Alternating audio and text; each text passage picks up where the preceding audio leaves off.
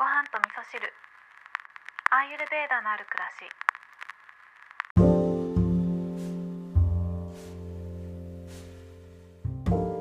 し。こんにちは。アーユルベーダアドバイザーの土井京子です。今日は代謝毒素未消化物のお話をしたいと思うんですけれどもこの番組の中で、えー、アーユルベーダではデトックスが大事なんですよってお話をたくさんしてきたんですけれどもそもそも何をデトックスするのかっていうお話をちゃんとしてなかったなと思ったので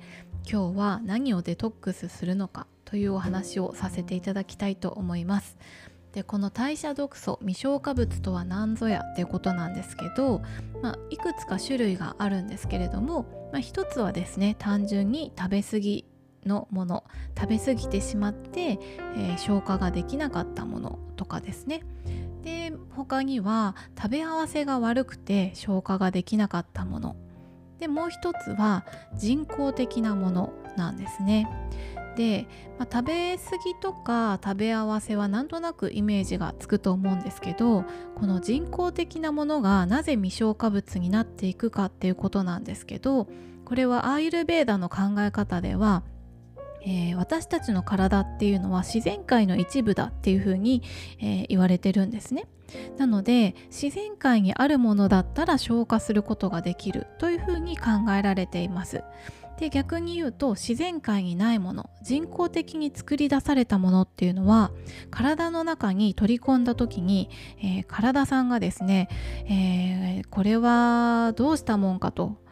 吸収していいのか排出した方がいいのかわからないっていうことになってしまってとりあえずじゃあ置いとくかっていうことで体の中に溜め込んでしまうんですね。これが、えー、代謝毒素未消化物になって体の中に溜まっていきます。でこの体の中に溜まっていく未消化物っていうのはどういうもの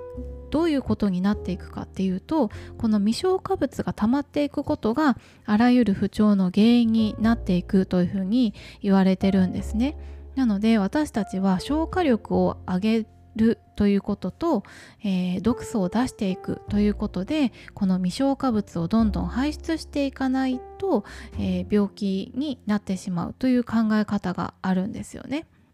で数年前にですねうちのワンコがですね、えー、未消化物が体に現れてきたことがあったんですよ。何かっていうと背中にですね脂肪腫がぷくっとできたんですね。結構あの飼い主的にはすごくこれ心配になることにことなんですけどあのー、5ミリ直径ぐらいですかねぷくっとしたほくろというかなんかねポコッと丸い塊ができたんですよね。でお医者さんに行って見てもらったんですがまあ悪性じゃないからただの脂肪腫だからほっといても大丈夫ですよ。病気じゃないですからっていうふうに言われたんですね。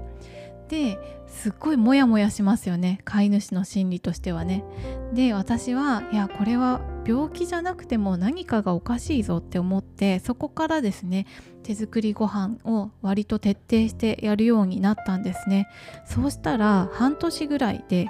その脂肪腫がすっと消えました。で今から考えると当時はアーユルベーダっていうのは勉強してなかったんですがこれは代謝毒素だったんだな未消化物だったんだなということが、えー、今となっては分かります。で当時はですねあの市販のドッグフードもあげていたし、えー、おやつもねカタカナ表記のちょっとよくわからないものが入っているものあのなるべくあのこう体に良さそうなおやつを選んでいたつもりではいたんですけど何かしら入ってるんですよね。なので100%手作りに、えー、今はほとんど切り替えているっていうことでそういった脂肪腫が再発するっていうことは今のところ見受けられていないです。ということで今日はですね、えー、代謝毒素未消化物のことをお話しさせていただいたんですけれどもいろいろとね神経質になりすぎてしまうとあれダメこれダメっていうふうになると、えー、ちょっとね